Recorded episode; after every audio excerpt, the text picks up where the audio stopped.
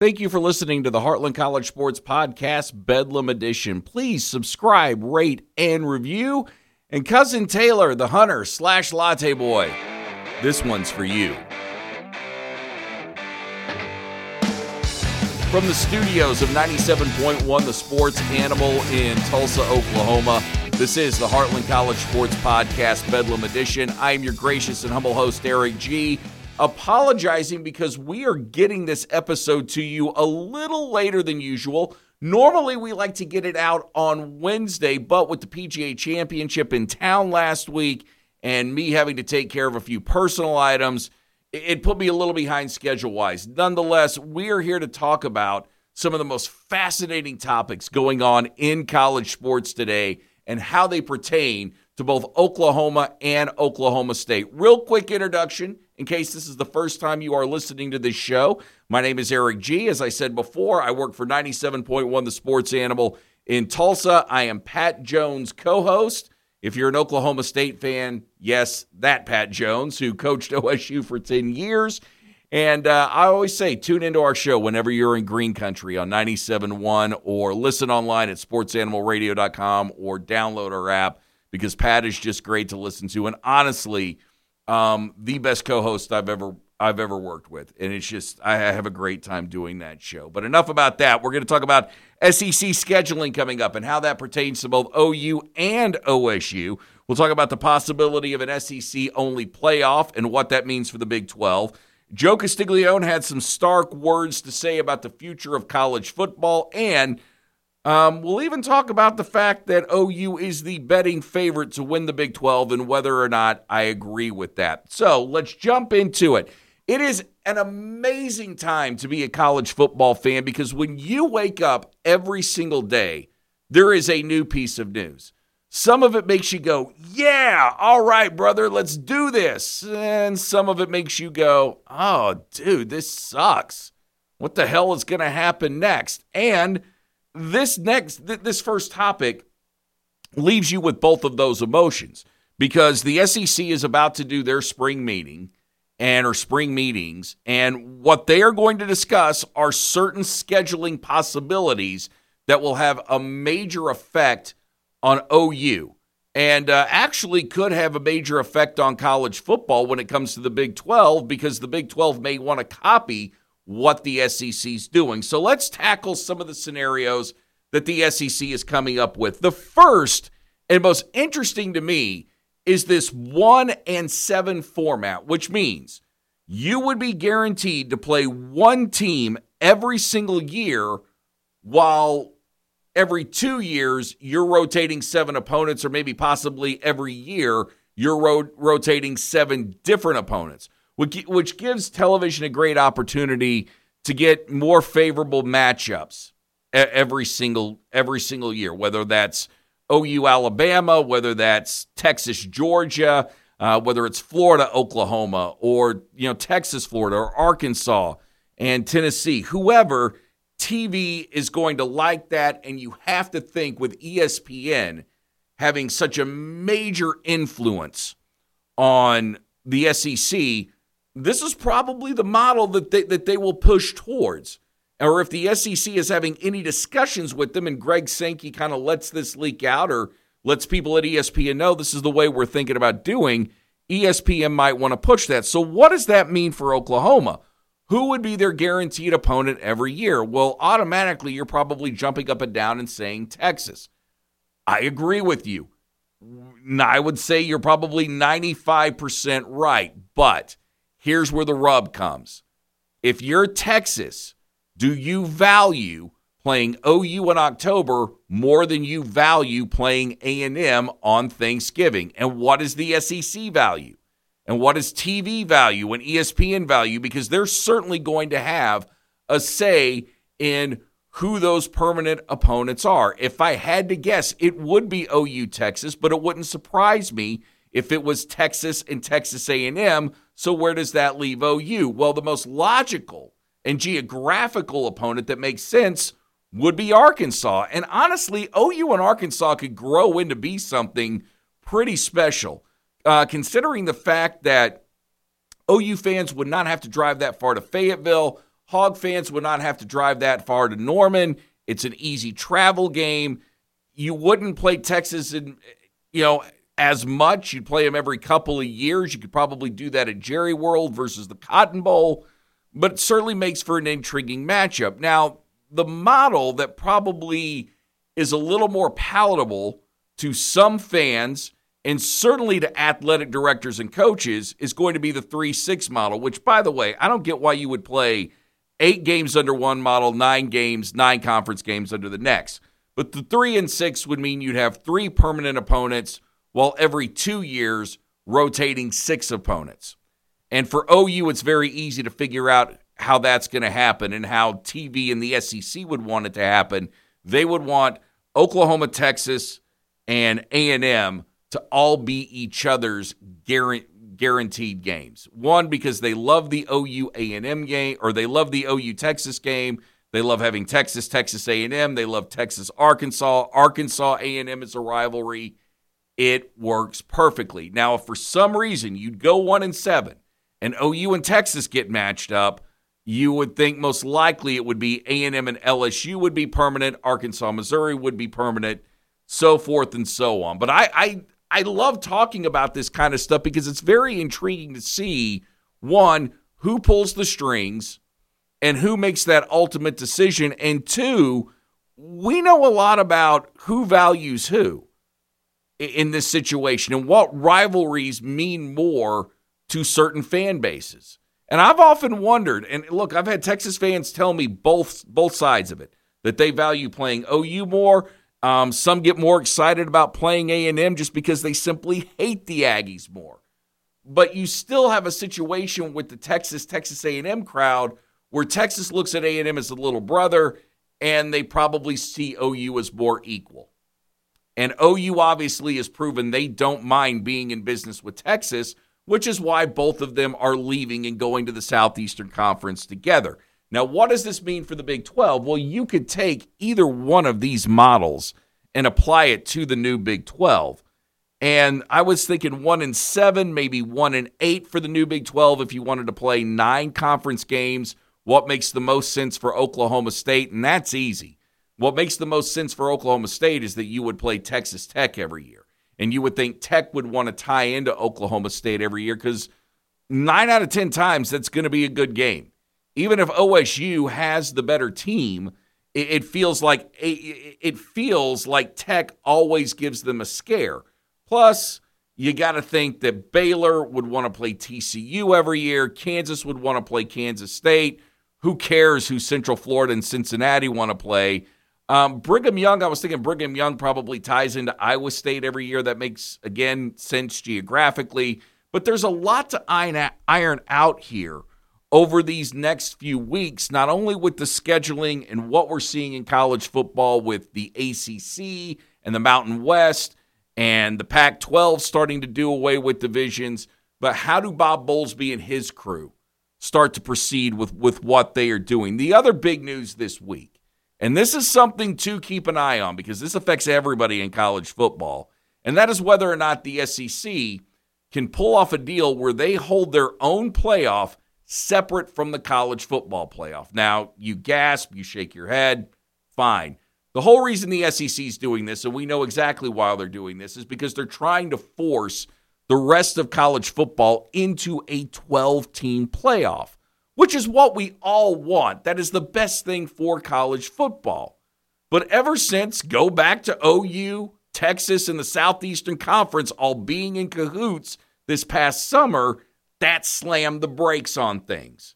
Well, now Greg Sankey realizes that in order to get the ball rolling, somebody's got to step up and be the bad guy, and the SEC has never had any qualms about doing this whatsoever.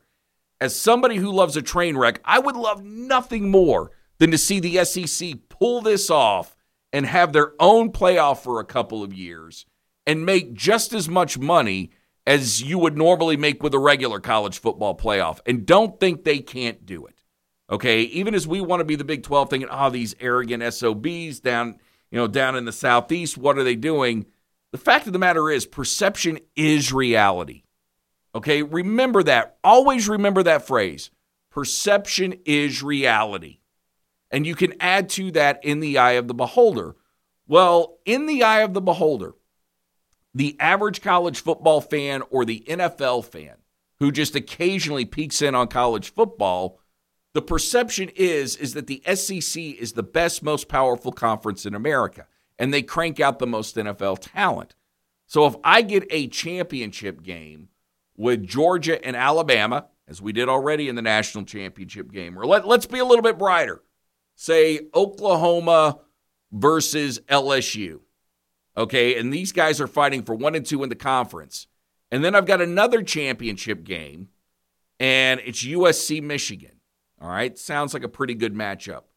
Which one am I watching if they're playing at the same time? Well, if I'm just the NFL fan, I'm probably going to watch that SEC game just because I think more pro prospects are coming out of there. So they wield a lot of power in this. And as an OU fan, yeah, you wanted to expand to 12 because you know you're not going to be as dominant in the SEC as you were the Big 12. So definitely you want it. If you're an Oklahoma State fan, you want it to expand to 12 because that gives you a little bit more margin for error as well and it and it should by all means because the Big 12 will stay a Power 5 conference conference should guarantee you a seat at the table if you win the Big 12.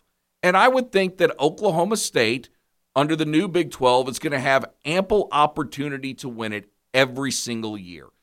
I've said it before and I'll say it again. I'll, I'll just I'll die on this hill because I work with with Pat Jones and he's convinced me of this. Nobody in the new Big 12 will be dominant. You may have a three, four year run, but you're not going to see what OU did in this current configuration. What you're going to see is people have maybe three, four year runs, but you're going to look at a lot of teams who are even, which isn't a bad thing because it gives you more competition every week. It makes every game more meaningful. And you know, if you're going to go to the playoffs and it's a tight conference race, you're going to be more intrigued in game, more intrigued to watch certain games. It's probably the the the better way to put it.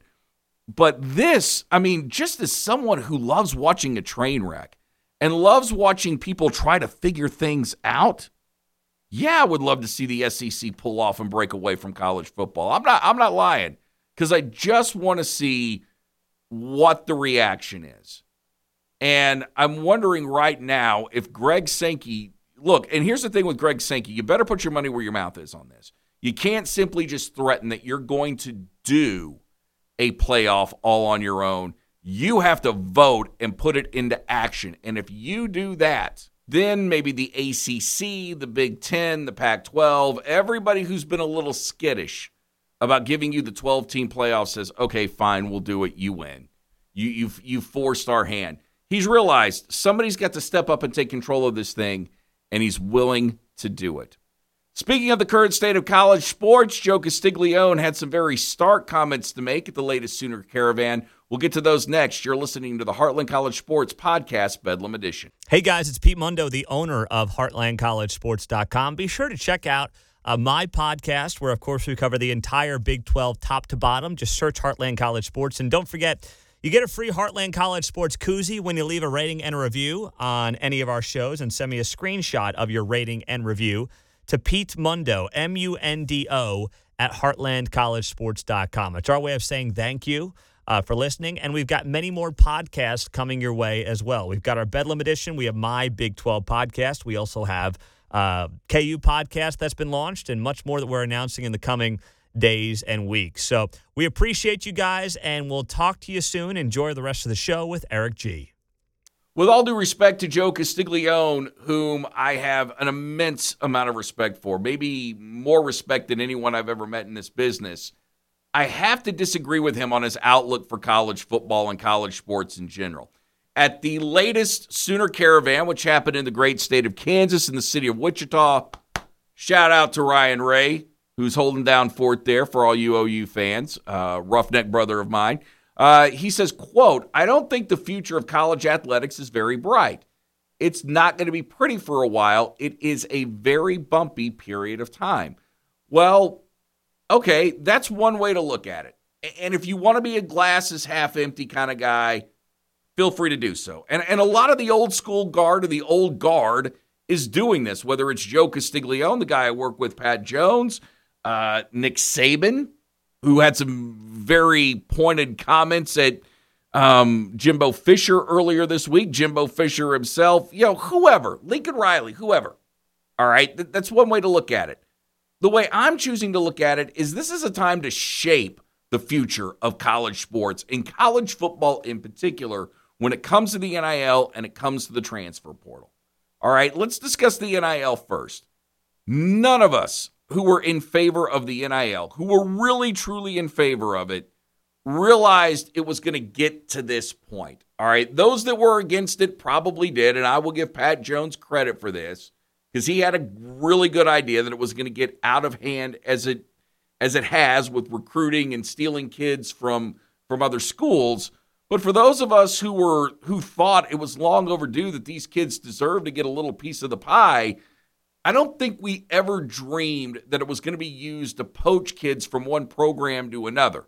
Now we thought it would probably be used in recruiting as far as going to high school kids and say, "Hey, you can go to Arkansas if you want, but if you come to OSU or you come to Oklahoma, we're going to give you a much better NIL deal, or we can present you with opportunities in the NIL that give you the chance to make way more money than you are over here at Arkansas. That's what we thought. We also thought jersey sales, poster sales, kids being able to go on social media and pick up free meal. That's kind of where it would where, we would see the bulk of it. And we have. But now that the transfer portal has gotten involved with this and you've got coaches, collectives, whoever going going after players who were at other programs.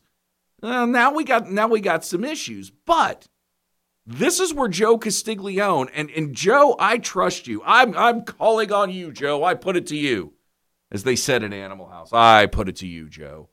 Um, where you could step up and really take control of college athletics if you wanted to, because as one of the most respected men in college athletics, people will listen to you.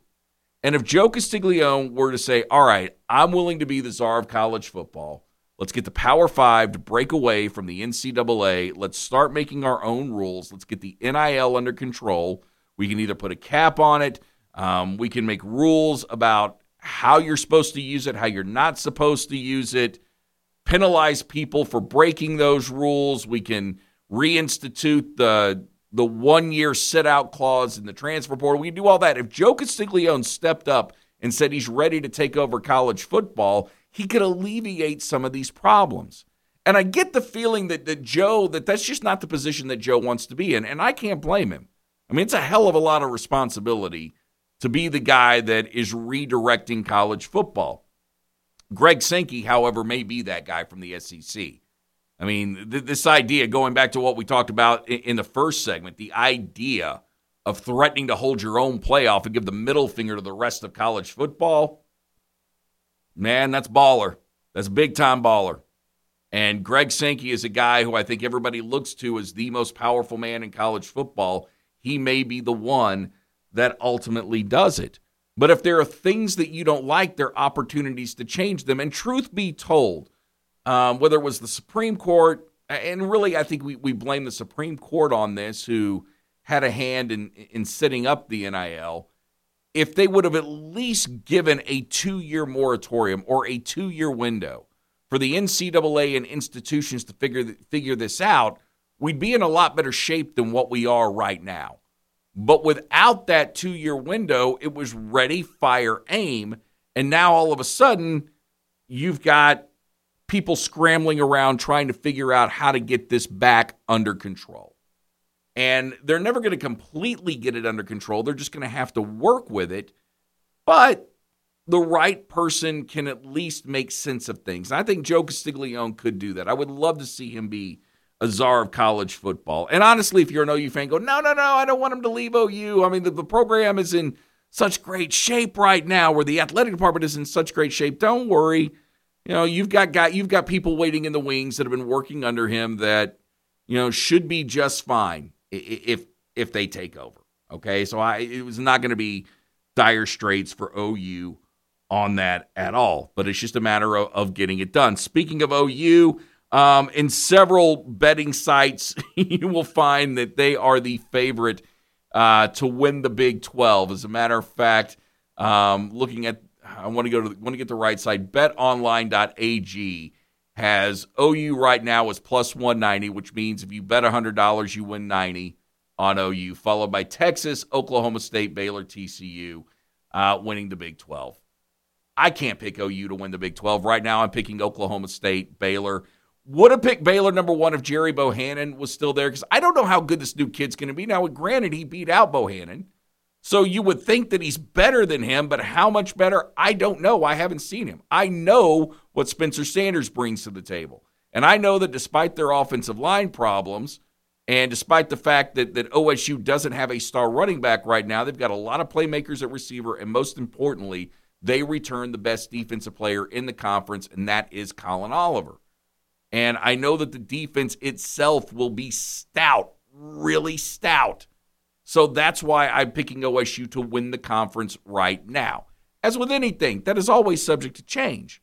And it's not a knock on OU, it's just that OU has so much uncertainty right now that I feel like if I pick them to win, I'm simply going on based on reputation. Dillon Gabriel, I think he's going to be good, but I, if I were to tell you 100% for certain, I'd be lying to you.